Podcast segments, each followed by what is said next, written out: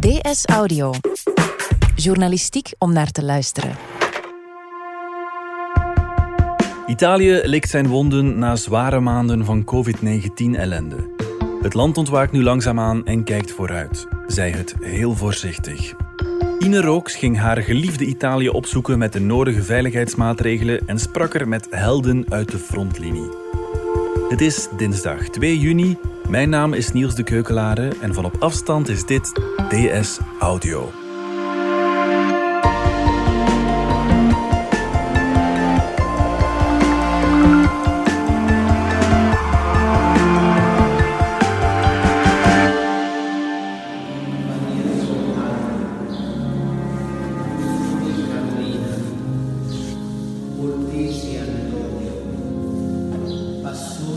We zijn hier in de parochiekerk van Seriate in Bergamo, Noord-Italiaanse stad, die heel sterk heeft geleden onder de COVID-19-crisis. De parochie van Seriate heeft 196 parochianen verloren. De kerkdiensten waren al een hele tijd opgeschort en dit is opgenomen vlak voordat de kerk opnieuw zou worden opengesteld voor Eucharistievieringen. En de pastoor in kwestie, Don Mario Carminati, die hield die zondag een soort van zuiveringsritueel, een rouwritueel, waarbij alle namen van de gestorven parochianen werden voorgelezen. En tegelijkertijd werden door zijn hulppriesters kaarsjes in eh, de hele kerk aangestoken. Het was eh, behoorlijk emotioneel.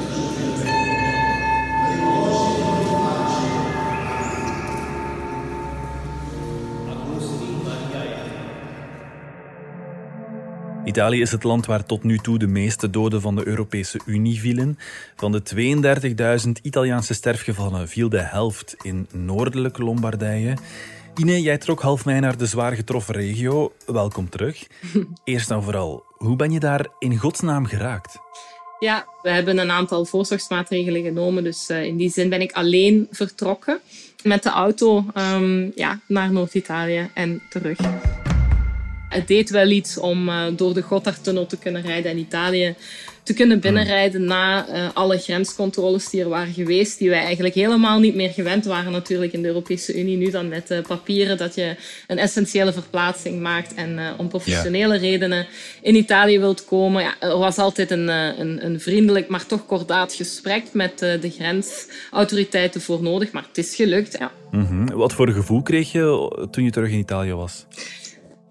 Vele gevoelens door elkaar. Uh, het was uh, de voorbije weken voor, voor iemand zoals ik, die ja, al uh, ruim 30 jaar zeer intensief met Italië bezig is en daar ook al 30 jaar komt.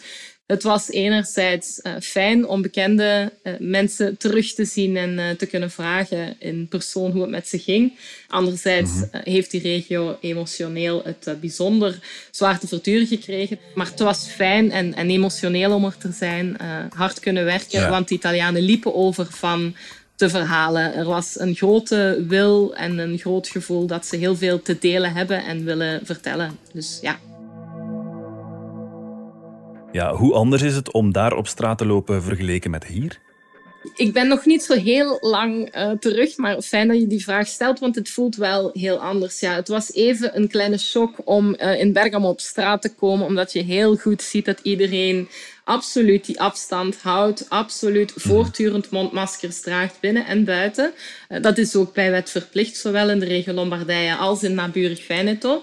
Uh, dat ook maar in mindere mate is getroffen. En dus daar moet je ja. dan even aan wennen. En op dezelfde manier moet je hier ook weer even wennen aan het feit dat dat niet zo is. Dat er uh, ja, zo'n beetje het gevoel is van uh, we zijn er wel door, alles is weer bij het oude. En dat is in Italië toch wel heel even anders. Dus eerlijk, na een aantal dagen in Italië voelde ik me in zekere zin daar iets geruster op de situatie en veiliger, omdat mm -hmm. iedereen de neuzen echt wel in dezelfde richting staan, dan hier in België, waar je toch ja, verschillende interpretaties hebt van de regels. Dat kan gewoon in Noord-Italië niet. Daarvoor um, mm -hmm. zijn er veel te veel wonden geslagen. En het feit dat iedereen daar iemand wel heeft verloren, dat houdt iedereen uh, behoorlijk bij de les. Ja, de streek heeft een gigantisch trauma. Ja, klopt. Dat is echt wel duidelijk. In Bergamo zei een man op straat me dat uh, niemand het beeld van legertrucks die volgestouwd met doodgisten door de straten van de stad uh, rijden, dat dat beeld ja, voor iedereen onvergetelijk is en voor altijd op hun netvlies gebrand.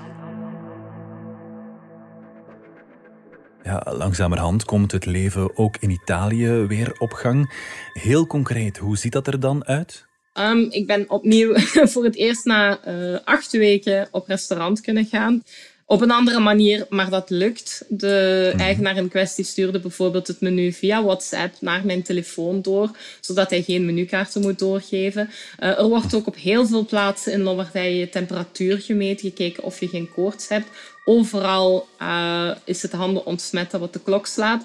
Ik ben ook bij een kapper geweest die bijvoorbeeld eigenhandig 10.000 euro in veiligheid had geïnvesteerd, onder meer in luchtzuivering, in allerhande gels, maar ook in een apparaat waarmee alle borstels en kammen worden ontsmet enzovoort. Uh, de Italianen hebben een grote wil om weer aan de slag te gaan, zijn ook aan de slag aan het gaan en in alle veiligheid uh, erg veel maatregelen aan het nemen om het zo veilig mogelijk te houden.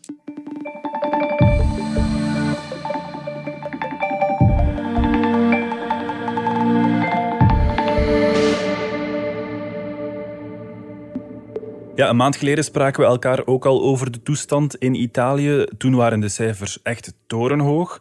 Hoe gaat het daar ondertussen? Ja, ondertussen is er in de intensive care afdelingen van Italië is het aantal opnames ook flink gedaald. Uh, het aantal doden, wat ook heel goed nieuws is, is uh, flink naar beneden gegaan. Herinner je, mm. een aantal weken geleden was er een dramatische dieptepunt van bijna duizend doden op één dag.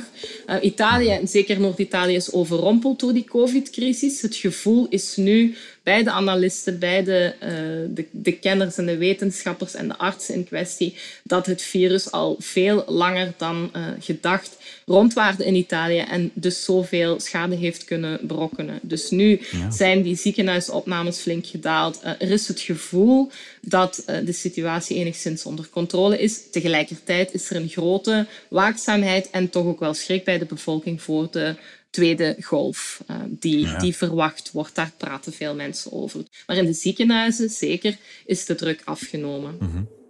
Ja, je bent ook een van die ziekenhuizen gaan bezoeken, hè? Ja, ik ben daar naar het uh, Gavazzeni ziekenhuis gegaan, dat uh, mm -hmm. de toevloed op een bepaald moment niet aankon. En ik ben daar gaan spreken met uh, anesthesist Giovanni Albano, die op dat moment hoofd is geweest van de afdeling intensieve zorg. Ik had een lang gesprek met hem dat bij momenten bijzonder ontroerend was. En hij vertelde bijvoorbeeld dat ja, als antwoord op de vraag hoe kan het dat in een rijke, welvarende en goed uitgeruste regio als Lombardije dit gebeurt, hoe kan het dat jullie dat niet aankonden? Die vraag is heel veel ook buiten Italië gesteld de laatste weken. En hij zei dat geen enkel ziekenhuis, waar ook ter wereld, op die massale toevloed voorbereid zou zijn geweest. Lei pensi banalmente che, che cade una, un, che cade un aereo qui davanti e arrivano 250 persone che devono essere portate in sala operatoria, che devono avere un'intubazione, che devono avere dei ventilatori. Ma chi è pronto? Hij maakt een vergelijking met stel dat een vliegtuig voor de ingang van het ziekenhuis neerstort en tegelijkertijd 250 patiënten hulp nodig hebben, geïntubeerd moeten worden, naar de intensive care moeten, moeten gaan, beademd moeten worden. Hij zei, dat is gewoon oorlogsgeneeskunde, geneeskunde van catastrofes. Veramente, cioè... Eh, di più non si poteva fare. Questa è medicina delle catastrofi, questa è medicina di guerra. Hij maakte ook Um, de vergelijking met stel nu dat in een latere fase iemand die covid-crisis in een film of in een boek zal willen vertellen. Però dico che se un giorno qualcuno potrà ricostruirlo cinematograficamente dal punto di vista letterario. Dat hij er eigenlijk zeker van is dat als je er toen niet bij was, je je dat eigenlijk niet helemaal kunt voorstellen. Precies hoe dramatisch het is geweest. È una cosa che non si può spiegare se non eh, quelli che, da quelli che l'hanno vissuto. Hoe gaat hij om met wat hij gezien en gehoord heeft en allemaal ja, heeft meegemaakt in het hospitaal? Ja, dokter Albano is een anesthesist, gewend, uh, zij de persverantwoordelijke van het ziekenhuis, om om te gaan met de ziel van patiënten. Ik vond dat wel mooi. Hij was daar heel open over. Hij zei dat hij op een bepaald moment een complete machteloosheid heeft gevoeld tegenover dat onbekende nieuwe virus, waar uh, zoveel wetenschappers nog, nog meer over moesten leren om, om het, uh, het hoofd te kunnen bieden. En dat is nog altijd zo. Tanti momenti, diciamo, mh, che mi resteranno impressi. En hij zei dan bijvoorbeeld, stel je voor, uh, op een bepaald moment kwam ik op de intensive care van ons ziekenhuis aan, die hij dan leidde. Sicuramente um, il, il primo è quello che la prima volta che sono andato in pronto soccorso quando era iniziato l'iperafflusso. En ik zag daar meer dan 40 patiënten in acute ademnood. Ed ho visto più di 40 codici rossi insufficiëntie respiratorie. Ja, dat was veel meer dan er bedden uh, waren op dat moment. Dus uh, pure machteloosheid en, en frustratie. Ja. C'era un grande senso di impotenza rispetto, impotenza. impotenza, rispetto a una malattia eh, nuova, quindi sconosciuta, mm-hmm. con eh, poche possibilità terapeutiche in quel momento. Ehm, wat, wat, wat, ik ook mooi vond aan Dr. Albano is dat er ook zeker introspectie naar, naar hemzelf uh, was geweest. Dus dat hij ook over zichzelf heeft zitten nadenken. Hij zei ook dat um, het personeel in het ziekenhuis, zijn collega's, dat hij heel erg van hen onder de indruk is geraakt. Molte persone mi hanno sorpreso perché, mm, cioè, allora ci sono due aspetti. Uno è stato quello del, dei miei colleghi che mh, non mi aspettavo questo, questa reazione così da, da senso di, di, da spirito di squadra, da senso del dovere, della solidarietà. Era forte. Era fortissimo. Hij zag heel veel solidariteit, heel veel ploegist, heel veel um, plichtsbewustzijn. En hij gaat daar zelf iets voor zichzelf mee doen. Hij gaf een beetje te kennen dat, uh, dat bepaalde collega's, mensen van wie hij het niet verwacht had, zichzelf hebben overstegen in deze crisis. En uh, hij zei, ja, voor mij is dat een levensles. Ik ga niet meer op het eerste gezicht op een oppervlakkige manier over iemand oordelen. Io non mi permetterò mai più di giudicare nessuno. Want er kan altijd iets zijn waardoor je niet het hele plaatje van een ander mens kent. Ja, en niet alleen het personeel toonde zich moedig, ook de patiënten droegen hun steentje bij. Hè? Ja, precies. Normaal gezien, zei de dokter, als een patiënt in het ziekenhuis komt, dan is hij of zij in een, in een kwetsbare situatie. En de patiënt in kwestie is overgeleverd aan het oordeel van de specialist. Ja? Dus je hebt daar een bepaalde verhouding, een onderlinge relatie die niet een van ondergelijken is. En hij zei in deze COVID-crisis was dat niet meer. Dat speelde niet meer. We zaten allemaal, met andere woorden, in hetzelfde schuitje. En hij vertelt dan een, uh, een zeer ontroerende anekdote uh, over een vrijdagavond. Het was laat, hij begon aan zijn dienst. De intensive care had net het laatste vrije bed uh, bezet. Uh, er was geen plaats meer voor nieuwe patiënten. En het was eigenlijk echt een complete rotdag voor de dokter geweest. En uh, dat was blijkbaar op zijn gezicht af te lezen. Hij staat daar in zijn beschermende kledij. En een patiënt die voor zijn leven had gevochten, al enige tijd op de intensive care was en ook geïntubeerd had moeten worden en nog geïntubeerd was, maar het toch al wel beter stelde, kijkt naar de dokter en hun blikken kruisen elkaar. Era ancora intubato. Allora io ho incrociato il suo sguardo. No? Lui mi ha visto così, um, particolarmente um, abbattuto. Sì, abbattuto, un po', um, sai quando insomma non sai bene come orientarti così. E lui mi ha fatto coi pollici così. En op dat moment ziet de dokter dat die patiënt die daar dus nog altijd geïntubeerd ligt, zijn twee duimen naar de dokter opsteekt. Van je hebt dan misschien wel een rotdag gehad, maar met mij gaat het alleszins alweer een beetje beter. Cioè, ma l'ha fatto per me, non l'ha fatto perché mi voleva comunicare lui stava bene, me lo voleva dire per dire guarda io vado bene, almeno hai un motivo oh, per... En uh, ja, dat was ook gewoon een emotioneel moment toen de dokter het vertelde, want hij kreeg het nog even kwaad en ik nu ook even. Zwart.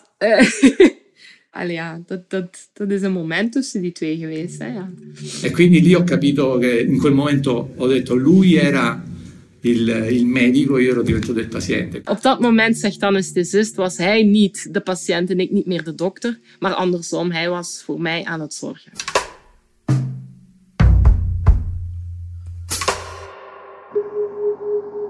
Ja, Ine, niet alleen de ziekenhuizen hebben zich ontfermd over de COVID-19-patiënten. De hulp kwam ook uit onverwachte sectoren. Bijvoorbeeld uit het viersterrenhotel Winter Garden in Bergamo. Ja, dat klopt. Um, In de COVID-crisis moesten de hotels natuurlijk verplicht sluiten.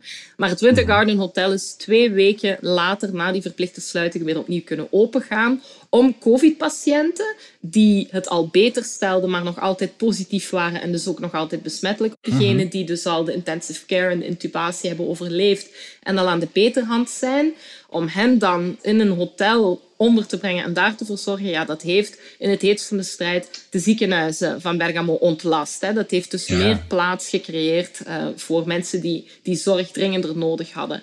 Dat was wel heel mhm. speciaal nieuws om te zien, want ja, dat is nog altijd een vier hotel. Het personeel is daar opnieuw aan de slag gegaan, het keukenpersoneel, het veiligheidspersoneel, de receptionisten.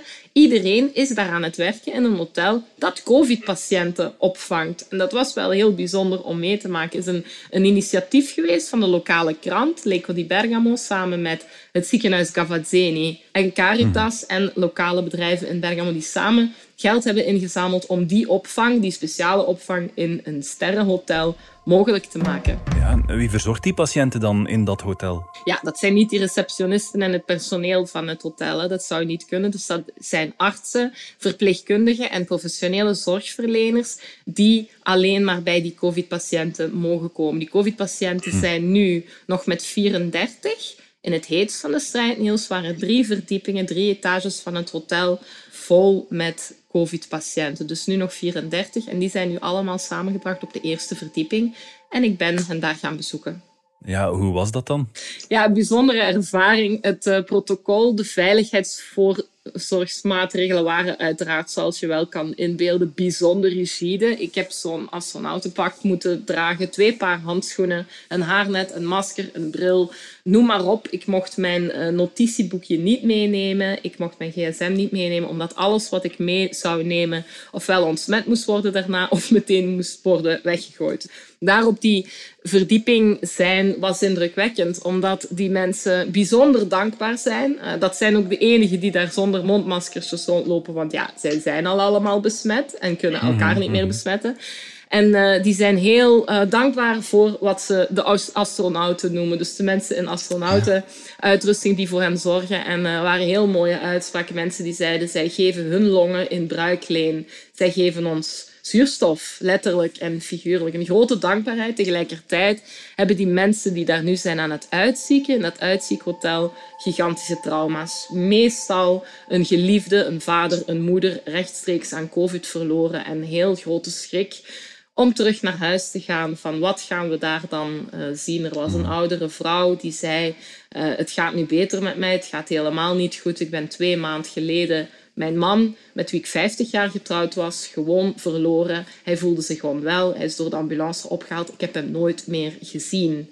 Ik heb hem niet meer in het ziekenhuis gezien. Ik heb hem niet kunnen begraven. Hij is gewoon uit mijn leven weggeplukt. Het gaat nooit meer goed met mij gaan, zei die vrouw.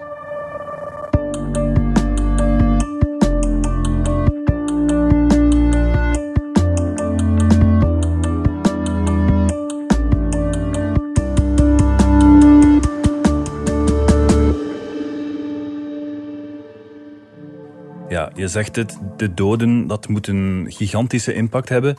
Je bent ook met een begrafenisondernemer gaan praten. Ja, klopt inderdaad. Antonio Ricciardi is een begrafenisondernemer in Bergamo, in die fel getroffen stad.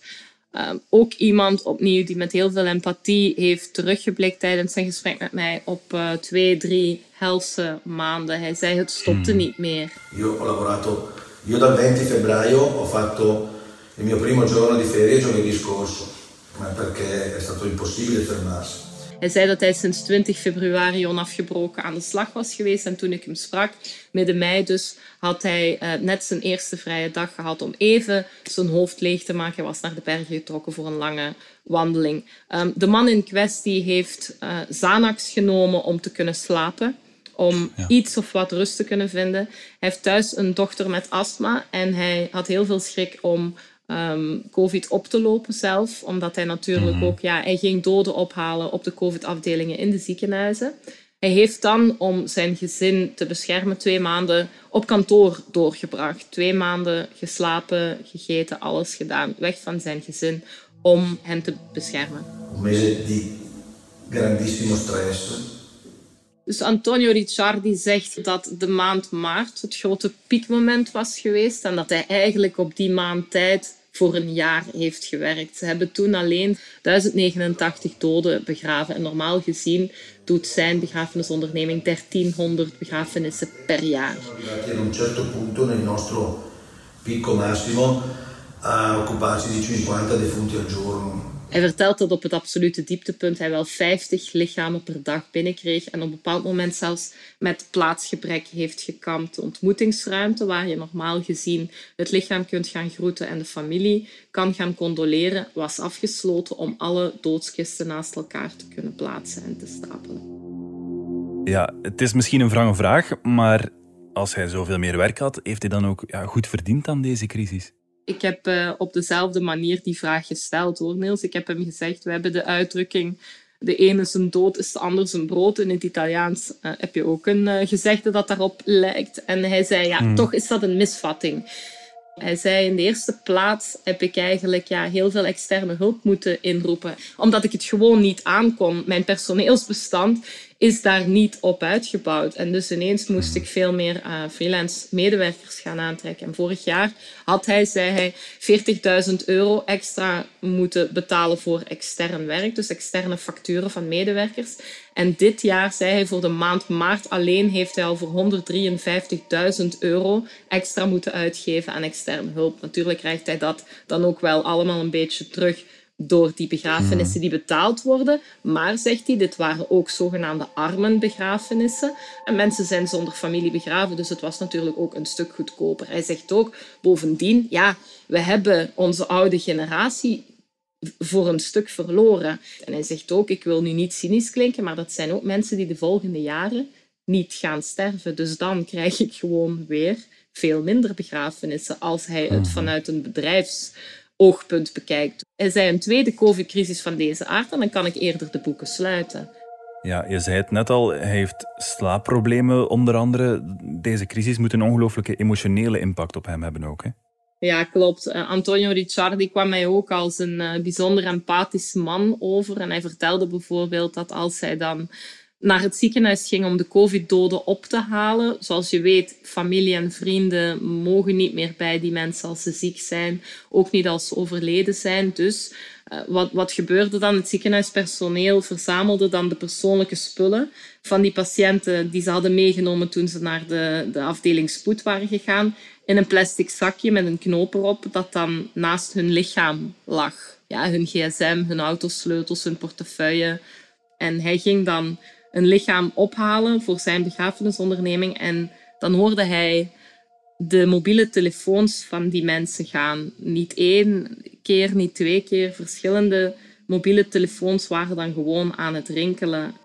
En dat is iets wat hij niet vergeet, zegt hij. Hij stelde zich dan voor dat zijn vrienden of misschien iets verdere familie die even opbellen om, om moed toe te wensen of om te zeggen hoe gaat het met jouw oude makker? Um, hopelijk word je snel beter. En niet wetende dat de persoon in kwestie gewoon naast die telefoon al overleden is. Ja. Mentre sistemavi queste salme, no? cioè sentivi suonare i telefoni degli altri, degli altri morti, eh, perché magari erano le persone, ti immaginavi che magari da casa volevano sapere come stavano. Wat hij als begrafenisondernemer nu bijzonder moeilijk vond, is dat het uh, veel moeilijker is om troost te bieden. En hij zegt het is veel moeilijker voor mensen om daarmee in het reinen te komen als ze het lichaam niet kunnen zien, als ze niet mm hebben kunnen waken bij de stervende, als ze niet die laatste groet hebben kunnen brengen. Non è solo la morte improvvisa che destabilizza le persone, ma il non poter vedere eh, che dentro quella bara c'è proprio tuo nonno, tuo padre, tuo figlio, a seconda di chi era morto, è una cosa che sconvolge le persone. Um, ik denk dat mensen dat op een of andere manier, of het nu katholiek is of, of vrijzinnig of niet, wel afscheidsrituelen nodig hebben. En hij heeft zelf uh, sterk vastgesteld dat mensen daar gewoon nog veel sterker mee worstelen. Dat ze hun vader niet meer hebben kunnen zien, hun moeder niet hebben kunnen zien, geen, geen laatste knuffel kunnen geven, geen hand vasthouden, niet kunnen zien dat er iemand in de kist ligt. Wat mij bijblijft uit deze crisis en de verhalen die ik in Italië heb gehoord, is dat mensen zichzelf overstijgen en soms een buitengewoon grote menselijkheid tonen naar iemand anders. Er zijn begrafenisondernemers in en rond Bergamo geweest die de kinderen van COVID-doden hebben binnengesmokkeld in het ziekenhuis, een astronautenpak hebben aangetrokken, alle beschermende kledij hebben aangetrokken en gezegd hebben dat ze een begrafenismedewerker waren, een medewerker van de begrafenisondernemer, zodat zoon of dochter in kwestie nog even de overleden ouder kon zien. Dat mag natuurlijk niet, uh, dat is tegen de wet, maar dat geeft wel uh, blijk volgens mij van een bijzonder grote menselijkheid. Vanaf 3 juni zou Italië terug toeristen binnenlaten en heropent het land alle luchthavens. Ja, zijn ze er klaar voor? Ik ging daarover spreken met uh, Andrea Crisanti. Hij is uh, professor aan de Universiteit van Padua, een gerenommeerd microbioloog. En hij zegt nee, duidelijk niet. Daar zijn we niet klaar voor als we die mensen, die toeristen die Italië willen bezoeken, niet testen bij aankomst. En questa è una cosa secondo me molto azzardata. Hij heeft veel onderzoek gedaan in een dorpje Vaux, waar er in uh, februari een broeihaard is gevonden van COVID-19. En daar heeft hij vastgesteld dat er een heel groot aantal besmettingen waren toen al in februari. En meer nog is dat 40% van de besmette mensen geen enkel symptoom vertoonden. Circa 40%. Ze wisten het niet en ze waren wel heel erg besmettelijk. En dus daarom zegt hij, als Italië nu op 3 juni zegt, uh, ja, wij stellen onze grenzen weer open en mensen uit heel de Europese Unie binnenlaat zonder die mensen te testen, dan kunnen die asymptomatici, mensen zonder symptomen van COVID, maar wel drager van het virus, bijzonder gevaarlijk zijn volgens hem. Il nemico nascosto dentro di noi. Hij zegt dus, de vijand verstopt zich in ons. Ja, en zo besmetten wij de Italianen of de Italianen ons. Het wordt een spannende zomer. Ine Rooks, dankjewel. Graag gedaan. Dit was DS Audio. Wil je reageren? Dat kan via dsaudio.standaard.be. In deze aflevering hoorde je Ine Rooks en mezelf, Niels de Keukelare. De redactie gebeurde door Joris van Damme, de eindredactie door Annelies van der Oost. Pieter Schrevers deed de audioproductie, Brecht Plasgaard schreef de muziek die je hoorde in deze podcast. Chef audio is Wouter van Driessen. De extra geluidsfragmenten die je hoorde kwamen van Ine Rooks. De Standaard heeft zijn weekendkrant helemaal vernieuwd. Bent u benieuwd? Surf dan naar standaard.be schuine streep voordelig en ontdek het voor maar 3,50 euro per week. Vond je deze podcast interessant? Weet dan dat je er elke werkdag één kunt beluisteren. Dat kan via de DS Nieuws app of via standaard.be schuine streep audio. Je kunt je ook abonneren via iTunes, Spotify of de podcast app van je keuze. En als je daar dan toch bent, schrijf gerust een review. Zo toon je ook anderen de weg. Morgen zijn we er opnieuw.